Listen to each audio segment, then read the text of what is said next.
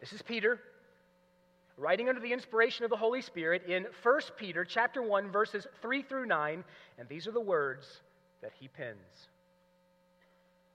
Blessed be the God and Father of our Lord Jesus Christ.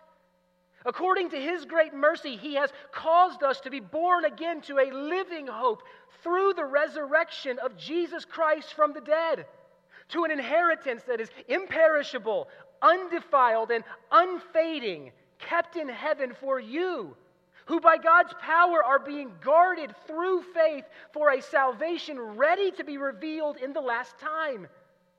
In this, you rejoice Though now, for a little while, if necessary, you have been grieved by various trials, so that the tested genuineness of your faith, more precious than gold that perishes, though it is tested by fire, may be found to result in the praise and glory and honor at the revelation of Jesus Christ. Though you have not seen him, you love him. And though you do not see him now, you believe in him and rejoice with a joy that is inexpressible and filled with glory, obtaining the outcome of your faith, the salvation of your souls. Brothers and sisters, the grass withers and the flower fades, but the word of our great God, finish the sentence, stands forever. You may be seated.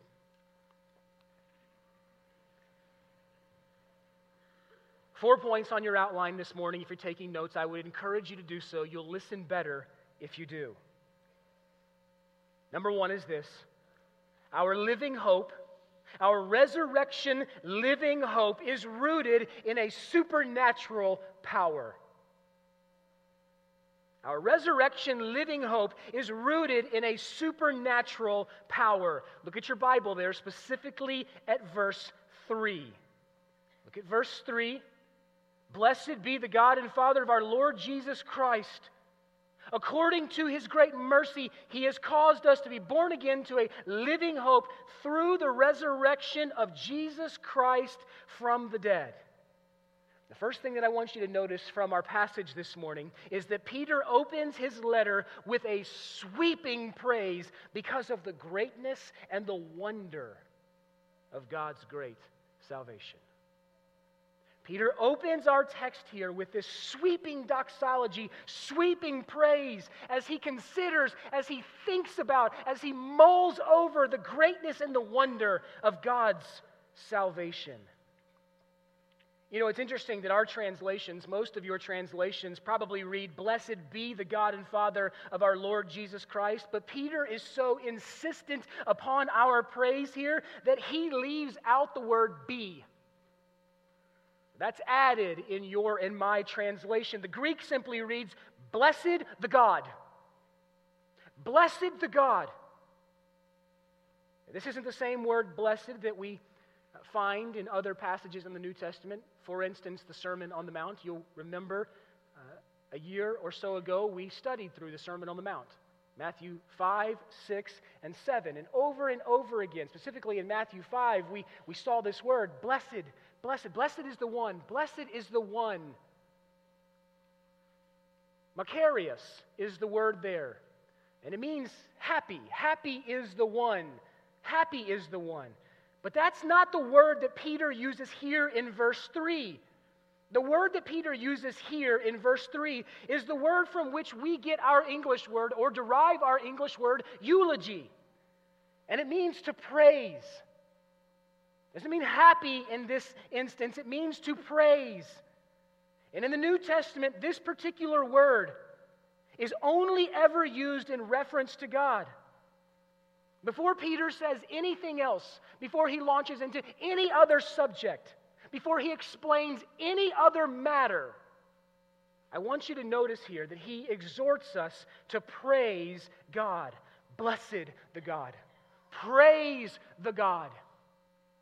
The definite article there, the God, as in the one true God, the creator of the universe. Praise him. Praise him. Was thinking about the psalmist words in Psalm 148. Just, just hear this for a second. All creation praises him. The psalmist writes, Praise the Lord, praise the Lord from the heavens, praise him in the heights, praise him, all his angels, praise him, all his host, praise him, sun and moon, praise him, all you shining stars, praise him in the highest heavens and you waters above the earth. Let them praise the name of the Lord, for he commanded and they were created. He established them forever and ever. He gave them a decree that shall not be uh, pass away. Praise the Lord. Over and over and over in Psalm 148, the psalmist declares that all creation praises his name, and rightfully so. We should follow suit. Blessed the God. Praise God. Well, praise him for what? Well, Peter goes on and he tells us here praise him because according to his great mercy, he has acted on our behalf. Mercy. Think about that word for just a minute here. Everything we have is a result of mercy. Absolutely everything. The, the last firing impulse in your brain, according to his mercy. The last draw of oxygen, according to his mercy the last beat of your heart according to his mercy, every joy according to his mercy, every pleasure this side of the grave according to his mercy, salvation according to his mercy. Everything that we have is according to his mercy. Praise him for his mercy, Peter says. The Bible tells us that we have all sinned, and as a result of that sin, we deserve death and eternal judgment. With that in mind, every day that we live, every moment that He sustains us is an act of His divine and undeserved mercy. If God gave us what we deserved, we would all, every single one of us, without exception, be condemned right now at this very moment. In Psalm 51, David cries out, Have mercy on me, O God, according to your steadfast love, according to your abundant mercy, blot out or remove or erase my transgressions. Wash me, clean me thoroughly from my iniquity, and cleanse me from my sin. You ever cried out to God like that? Let me make a bold but a gracious statement. If you haven't, then you're not a Christian. If you've never cried out to God, like David does here in Psalm 51, verses 1 and 2. You might want to write that down and go back and look at it later. Psalm 51, 1 and 2. If the, the cry of your heart has never been such, not necessarily using the exact same words in the exact same order, the exact same vocabulary, but if the cry of your heart has not been, wash me and cleanse me from my sin, blot out my transgression, then you don't know God.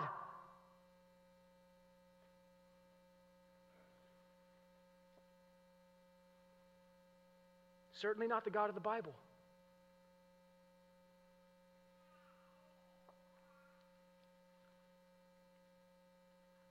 When God grants mercy, He withholds the judgment that we rightly deserve, and instead, He grants us forgiveness that we could have in no way earned. That's mercy. Mercy. Again, the psalmist writes, out of the depths I cry to you, O Lord. O Lord, hear my voice. Let your ears be attentive to the voice of my pleas for mercy. Do you plead for mercy? Have you pleaded for mercy? If you, O Lord, should mark, or if you, O Lord, kept a record of sins, who could stand? But with you there is for forgiveness. Therefore you are feared. I wait for the Lord. My soul waits, and in his word I put my hope. We're coming back to that word, hope, here in just a few moments. Friends, we contribute nothing to our salvation except the very sin that makes us uh, so desperately in need of it. That's the only thing that we contribute to our salvation is the sin that makes it necessary. Our new birth, if we have received it, can no more be acquired by self effort than a newborn can bring about its own physical birth. The experiences of a new birth and the experiences of living hope are beyond human procurement. They're God's gracious gift, and they're bestowed solely on the account of His great mercy, of God giving us something that we don't deserve and withholding that, namely His divine justice and wrath, which we do rightly deserve. All of these blessings come to us through the resurrection of Jesus Christ from the dead. That is, as the direct consequence of Jesus Christ's total triumph over the powers of sin and hell. Peter characterizes here our salvation using the metaphor a living hope. A living hope. This is all connected to the resurrection. There is, there is no living hope apart from the resurrection. No resurrection, no salvation. No salvation, no hope. But such is not the case. God has given us a new birth. In other words, born again. Have you been born again? We're all born physically alive. But every single one of us, without exception, are born into this world spiritually dead physically alive but spiritually dead, needing to be born again, second birth, new birth. Have you cried out to mercy or cried out in mercy to God? Asking Him for new birth. God, save me from my sin, blot out my iniquity, cleanse me, make me pure before you. That's what it means to be born again. This living hope that Peter speaks about here is based upon an irreversible historical fact. And that irreversible historical fact is the fact that Jesus Christ, God's Son, really did walk this earth. He really did trod this soil some, some, for some 30 years. He was crucified, and three days later, he rose from the dead. And so, if we are born again, having put all of our hope in him, having put all of our trust in him, receiving new life, we praise Him. We praise Him. And we've been given a living hope that is anchored to His promise. I think about Jesus' words in John chapter 11. Jesus said, I'm the resurrection and the life. Not only was I resurrected, but I am the resurrection and the life. Whoever believes in me, though he die, yet shall he live. Christ has conquered sin and death, and he's given us the promise of eternal life through him. Eternal life is received by grace alone, through faith alone, in Jesus Christ alone. There is one name under heaven given among men whereby we must be saved. Jesus said, I'm the way, the truth, and the life. No one comes to the Father except through me. Interpretation you can't go over him, you can't go around him, you can't go under him, you must come through him. There is no other way.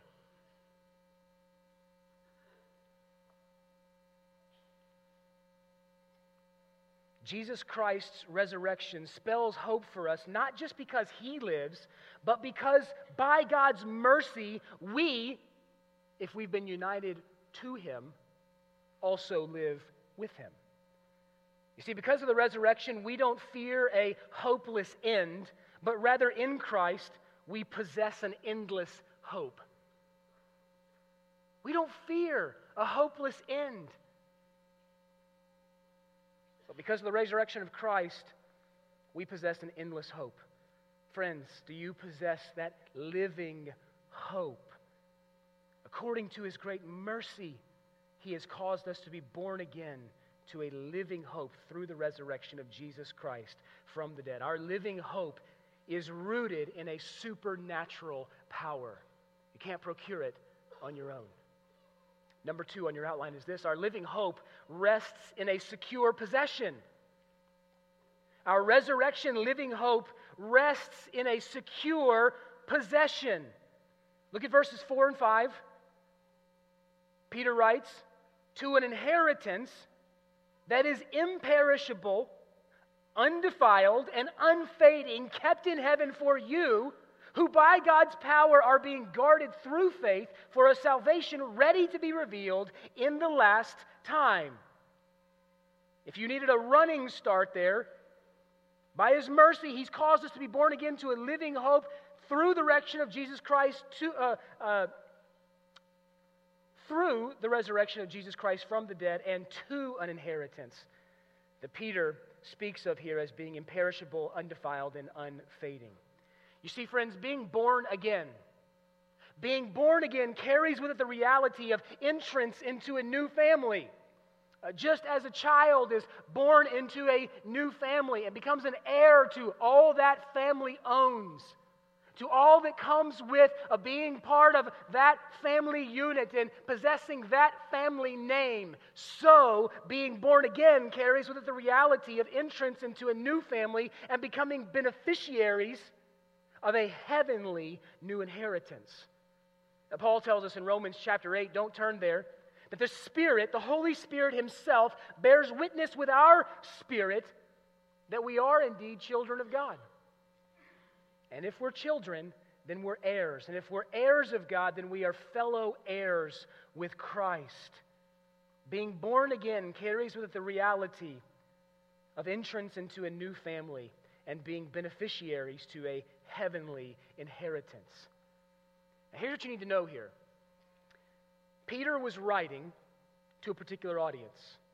We stand many years after the original intended recipients of this letter. Paul was writing to a primarily Jewish audience, and when, or Peter rather, and when Peter said the word inheritance, Jewish minds would have gone immediately to the Old Testament, Old Covenant inheritance, namely Canaan, the promised land.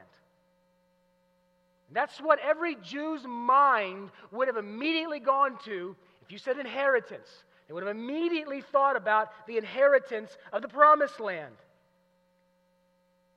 However, the Jews to whom Peter was speaking here knew that the promised inheritance was at times taken by other nations. As you read through the Old Testament, you'll see that the promised land, Canaan, was at times uh, taken back over by, by warring and, and neighboring nations.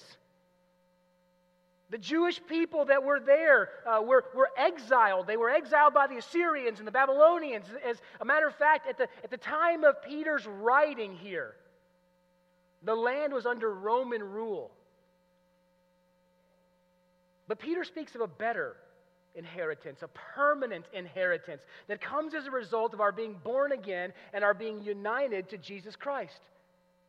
And so, what Peter's going to do here is, is he's going to redirect his Jewish audience thinking that would have immediately gone to promised land inheritance and say, guys, there's something better. There's something better. As we look at the way that Peter describes the believer's inheritance, it almost seems as though he's grappling for words to define it, to describe the believer's inheritance, to adequately describe it. Have you ever been there? Uh, try, uh, try trying to describe something that's breathtaking. Uh, the Grand Canyon, for instance, or, or if you've had the privilege to watch a, an infant come into the world, try to describe that in our human, feeble, frail, finite language. I mean, words just escape us. To try to adequately describe something like that.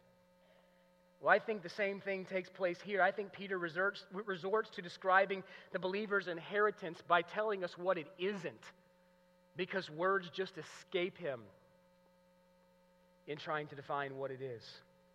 And notice four observations about the believer's inheritance here. First, Peter says that it's imperishable.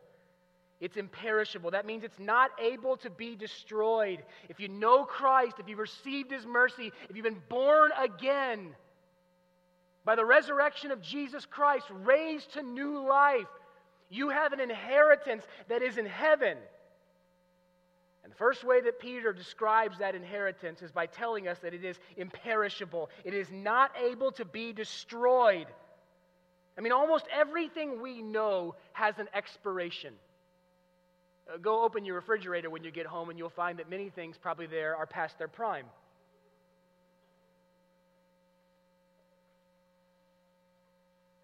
Some things expire before their given time. I mean, we live in a world that is cursed by sin, where, where decay and death are certain realities. But the inheritance that we have to look forward to as believers, Peter tells us, is unable to be destroyed. It's imperishable. It will last forever, days without end. It will never diminish. It will never lessen. It will never lighten it will never go away. Robert Louis Stevenson wrote this poem The stars shine over the mountains, the stars shine over the sea. The stars look up to the mighty God, the stars look down on me. The stars shall last for a million years, a million years and a day. But God and I will live in love when the stars have yet passed away. Imperishable, unable to be destroyed, Peter says of our inheritance in heaven. Secondly, he says that it's undefiled. And this means that it's unable to be polluted. It's hard to conceive of a world undefiled by sin because we live in a world that is dripping with sin.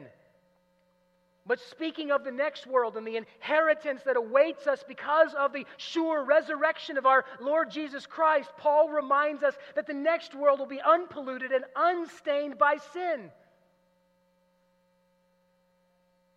No hint of sin, no stain of sin.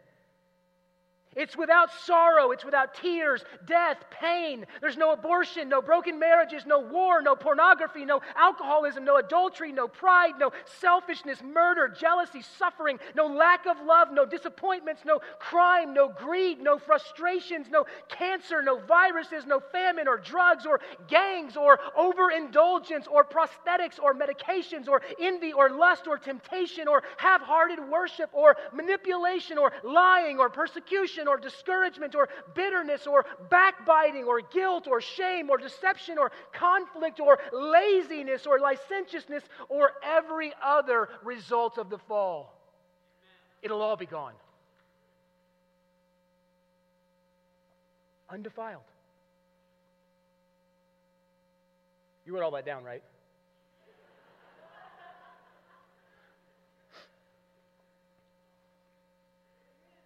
Brothers and sisters, God is going to make all things new.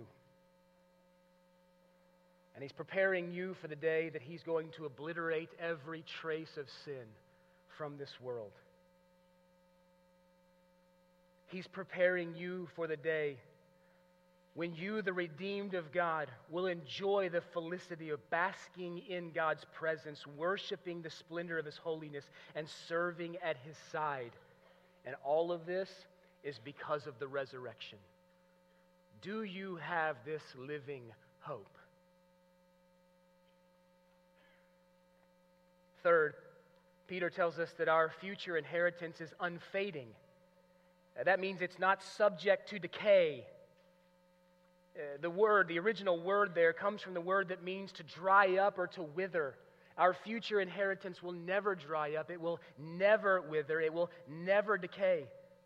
I mean, again, our minds can scarcely fathom such a reality. We are surrounded by beauty that fades. The flowers that decorate our gardens bloom and then they die. The loveliness of the heavenly inheritance is described as being exempt from the very blight that is attached to earthly bloom. Most of our possessions require constant maintenance and upkeep, and even with good maintenance, we can't sustain our possessions forever. Consider an investment in a particular stock or a bond that at one time had great value and then all of a sudden becomes worthless and without value. Likewise, the beauty of a young person fades over time.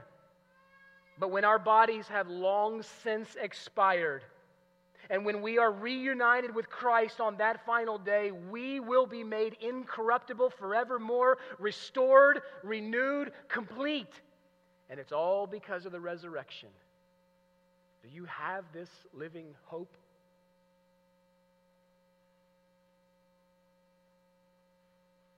So much of our discouragement in this life, so much of our fear so much of our trepidation is the result of having a mind that is tethered to the things of this world. And when we look around, we see that everything is fading. We see that everything is defiled. And so it's hard for us to imagine a future inheritance that is the exact opposite. Brothers and sisters, set your mind on things above not on the things of earth where moth and rust destroy and thieves break in and steal? Is your treasure in heaven? Peter tells us that our inheritance is kept. Your translation may say reserved in heaven for you.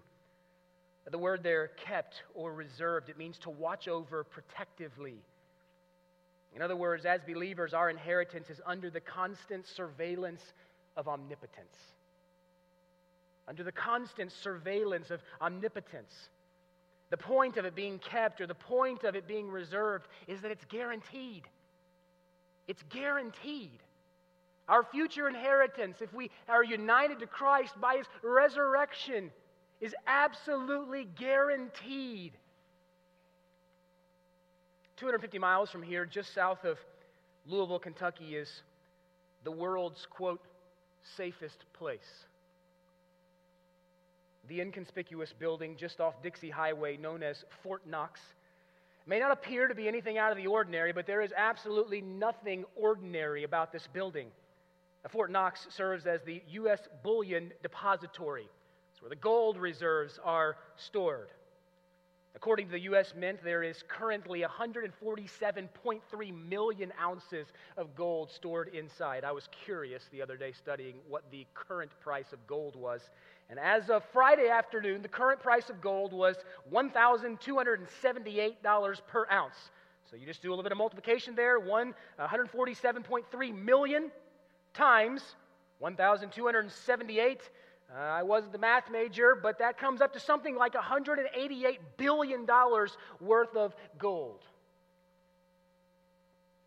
Uh, because Fort Knox is considered to be so impenetrable. Some of the most precious documents that the world has ever known have been housed there from time to time. As a matter of fact, during the height of World War II, the Magna Carta, the Declaration of Independence, the U.S. Constitution, Abraham Lincoln's Gettysburg Address, and the Gutenberg Bible were among such documents that were housed in this safest place.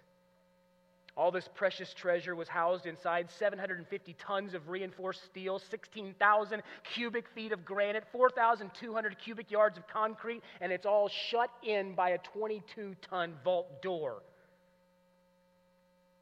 The vault was constructed to withstand an atomic bomb. The combination to the vault door, it's been disseminated to 10 different people. Each person has a partial code. Not one single person knows the total code, and those 10 people don't even know each other. The code has to be inserted one person at a time. Even if you had the entire vault code, you'd have to pass through the outside courtyard, which is rumored or written to be surrounded by landmines and uses multi focus surveillance systems in order to spot any unauthorized personnel. Lasers and radar protect the building from the ground, and a designated satellite defense system is said to be able to identify threats from outside our little blue ball.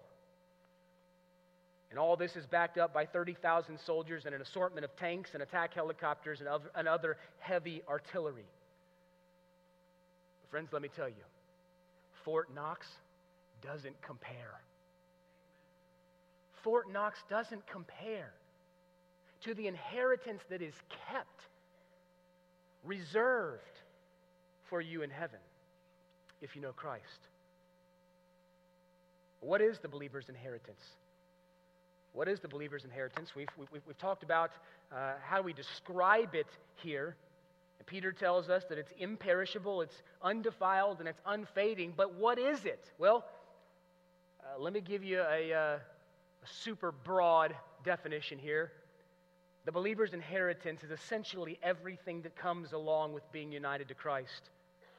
Again, the Bible calls us in Christ co heirs with Christ. Everything that is Christ's is ours.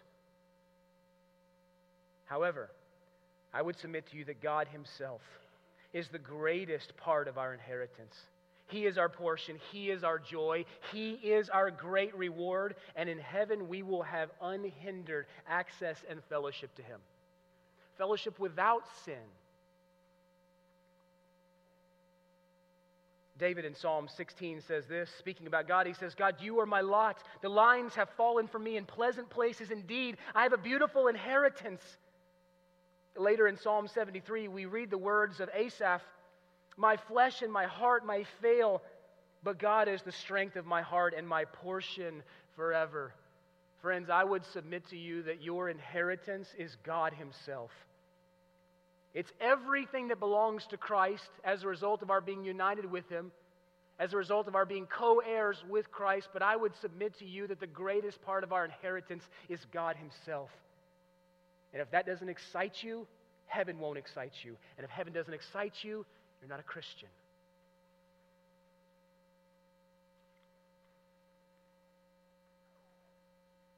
Oh, saint, rejoice. Bless the God. Praise the God, the one true God, because he is keeping an imperishable, undefiled, and unfading inheritance in heaven for you. And he is our inheritance, he is our portion.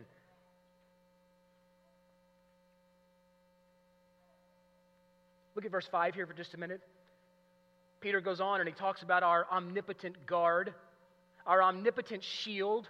Peter says, Who, speaking about us, believers, Christians, those who have been born again, united with Christ, raised with him by the power of his resurrection, those people who, by God's power, are being guarded through faith for a salvation ready to be revealed in the last time.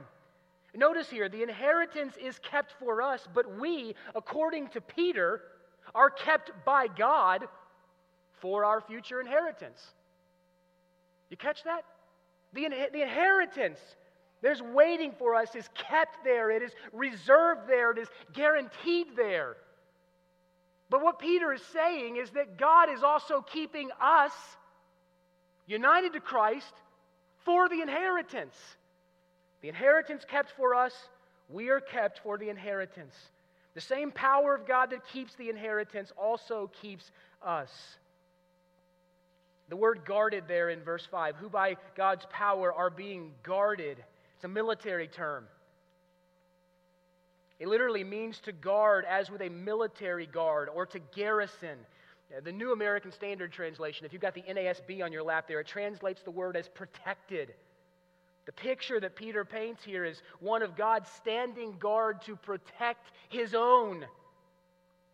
And it's a present participle in the original language. Don't get confused. All that means is that it indicates an action that is ongoing, it's in progress. In other words, it's a continuous, ongoing process of protection in the middle of the already and the not yet, where we live. Yes, our opposition is formidable. Yes, we're vulnerable, but Paul reminds us if God is for us, who can be against us? If God is for us, who can be against us? Peter tells us that we are guarded by God's power through faith for what? Well, he tells us for a salvation ready to be revealed at the last time. The word revealed there in your Bible has the idea of removing uh, a covering off of something to reveal what is contained inside. You, you, take the cover off of something so that you can see what's inside. Peter wants us to know that God, who is our divine shield, will continue to be the believer's shield and assurance right to the end. As complete as salvation is, as ready as it already is, even as is experienced as it already is, salvation has a glorious future in which God will bring everything to its ultimate and intended divine and sovereign conclusion in heaven, including you, if you know Him. And I would submit to you, friends, that this is the reassurance that will carry you through life's trials and storms and difficulties. Number three on your outline, write this down if you're taking notes. Our living hope our resurrection living hope results in a sanctified perspective. It results in a sanctified perspective. Look at verses 6 and 7. Peter writes, In this, though now for a little while, if necessary, you have been grieved by various trials, so that the tested genuineness of your faith, more precious than gold that perishes, though it is tested by fire, may be found to result in praise and glory and honor at the revelation of Jesus Christ. Now, Peter says, In this you rejoice.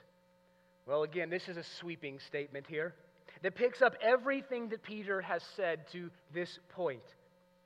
In other words, because God is praiseworthy, blessed the God. Praise the God. Because he is praiseworthy, you rejoice. Because God is rich in mercy, you rejoice. Because God has called you and caused you to be born again, you rejoice. Because he's given you a living hope, you rejoice. Because this was accomplished by the resurrection of Jesus Christ from the dead, you rejoice. And because you have an imperishable, undefiled, unfading inheritance in heaven, you rejoice.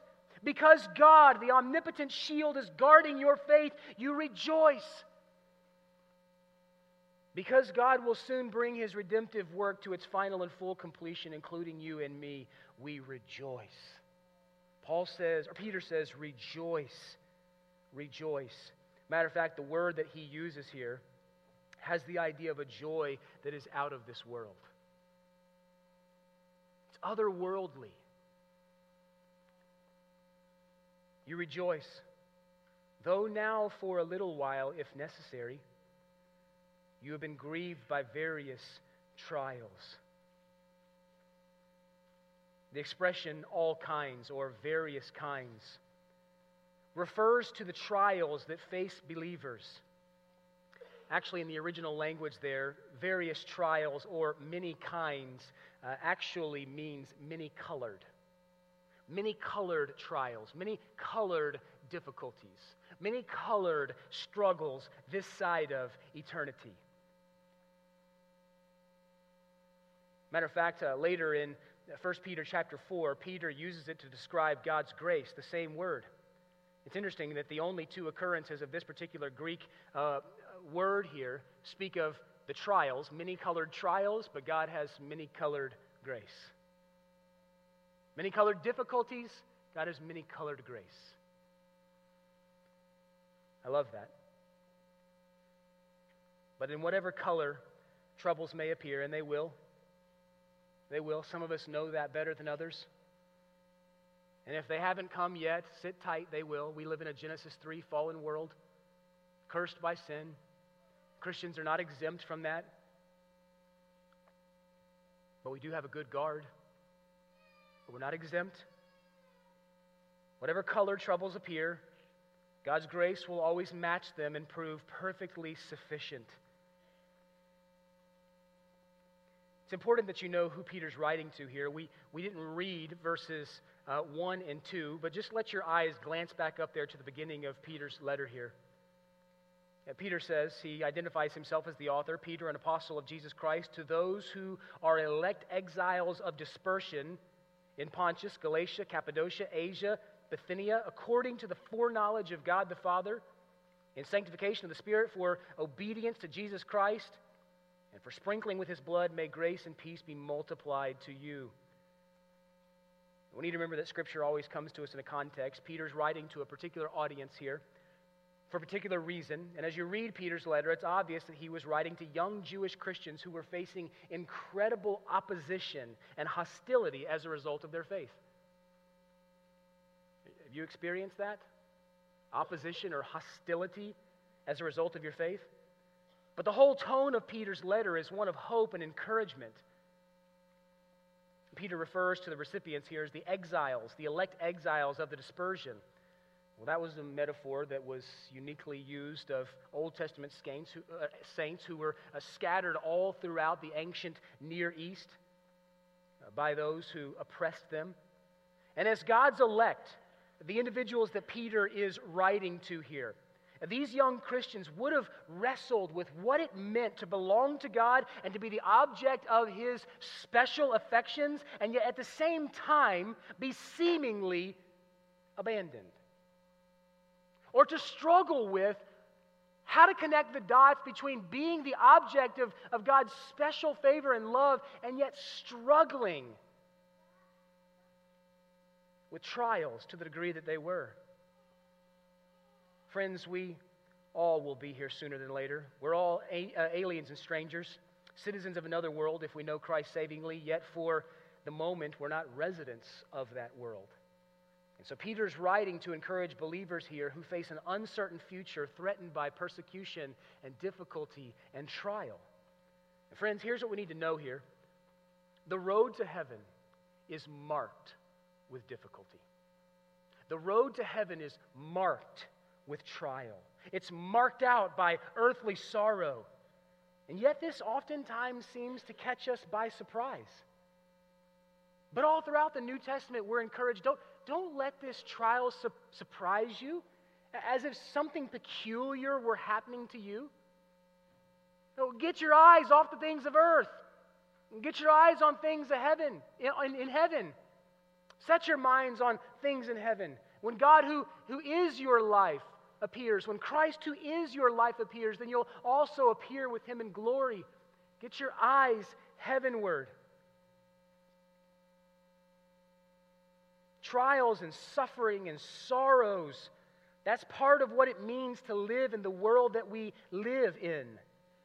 Paul is reminding us, Peter rather, uh, is reminding us to see our suffering to see our trials, to see our difficulty in light of heaven's sure promise. In other words, God's been merciful to you. He's caused you to be born again. As a result of the resurrection of Jesus Christ, the same power that raised Jesus from the dead has also caused you to be risen to new life.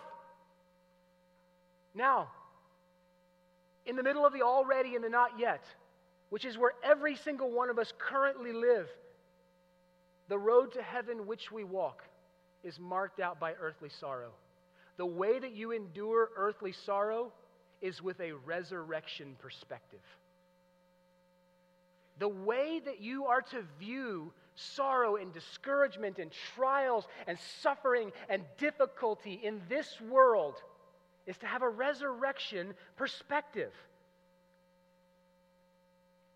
Now, there's several observations about the believer's trials here. First observation our, our troubles only last for a little while, but our living hope in Christ is forever. Our troubles only last for a little while, but, but our living hope in Christ is forever. The second thing that I noticed here from the text is not only does our, our faith, hope, and joy point beyond our earthly trials, but they're actually strengthened by our earthly trials. Your faith is strengthened, it's tested, it's refined like fire as a result of earthly trials. Trials shouldn't take us by surprise or cause us to doubt God's faithfulness. God sends trials actively. God sends trials to strengthen us so that our faith is firm. If fire doesn't destroy gold, it just removes the impurities. The third observation here is when Jesus comes, and he is, we serve a risen, ruling, reigning, soon returning king. And when Jesus, King Jesus, comes, he will bring more than an end of suffering, he will bring his reward of blessing. Friends, our trials never go unseen and they're never forgotten. The psalmist reminds us in Psalm 58 You, God, have kept account of my tossings, and you've put my tears in a bottle. Are they not in your book? Paul makes my heart sing when he says, I consider the sufferings of this present time as not being worth even comparing to the glory that is to be revealed when Christ comes. They're light and they're momentary. Our troubles are light and momentary. Do you know when they feel heavy and incredibly long? When we don't have our minds fixed on the future resurrection. Then our trials feel crushing, they feel weighty, they feel long. Paul says they're light and they're momentary. Fix your eyes on things above. Lastly, number four, our living hope revels in an unseen but supreme person. Look at verses 8 and 9. Though you have not seen him, you love him. Though you do not see him now, you believe in him and rejoice with a joy that is inexpressible and filled with glory, obtaining the outcome of your faith, the salvation of your souls.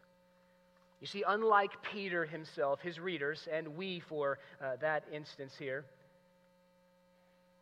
do not have the privilege of seeing Jesus in the flesh. Jesus has ascended back into heaven. We have the sure promise that he is returning, but we have not had the privilege of setting our eyes on the resurrected Christ.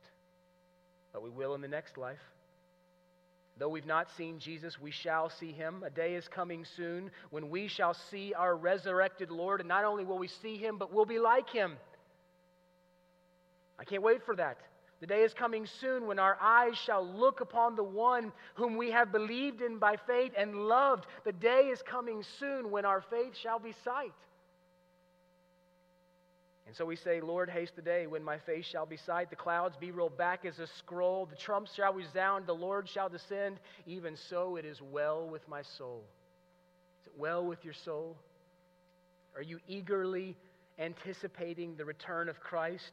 Eagerly anticipating the culmination of his resurrection promises and all of their glorious, full, and final fulfillment? I love that. Though you've not seen him, you love him. You love him. You will see him one day. Let me tell you this, and let me close here. You'll see him whether you know him or not. You'll see him whether you know him or not. Friends, for those of us here who know Christ by faith, by grace alone, through faith alone, in Christ alone, have been united to Christ, born again, raised with him in his resurrection, that will be a glorious day.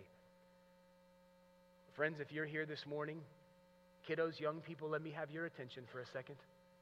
If you're here this morning and you've never come to a place of repentance for your sin, where you've turned from your sin and turned toward Christ, where you've received his mercy and his grace, because of his payment on Calvary's cross, that it was sufficient, that it was enough, that it was accepted by God the Father, and received Christ's righteousness credited to your account. If you've never received that, you will meet him, and it will be a dreadful day. The writer of Hebrews tells us that it is, that is a hideous, horrendous reality to die and to die apart from grace. Because then there is judgment then there is judgment. But you can repent, you can believe, you can become a new creation, you can be born again right where you sit this morning on the very 12 inches of cloth that you sit on. You can become a new creation. You can receive Jesus' resurrected power. You can have new life. You can have all the anticipation of the, the unfading, undefiled, imperishable inheritance that is reserved and guarded in heaven for you. You can have the sure assurance that God, the great shield, will guard you until that day and that he will bring you safely home. But you will, you will see him. You will see him, friends. Let's pray. Father, we thank you for uh, Jesus. We thank you for his life. We thank you for his victorious death. We thank you for the yes and amen that was pronounced at his resurrection. That sin and death and the grave were defeated in full. Totally, it is finished. Father, we thank you for that. We glory in that. Help us to fix our eyes and our minds on things above. Help us to live in light of the resurrection, that we would be Christians who have a living, abiding, fruitful, vibrant hope, and that that would see us through where we are today in the middle of the already and the not yet. Lord, we love you and we praise you. We pray these things in Christ's name. Amen.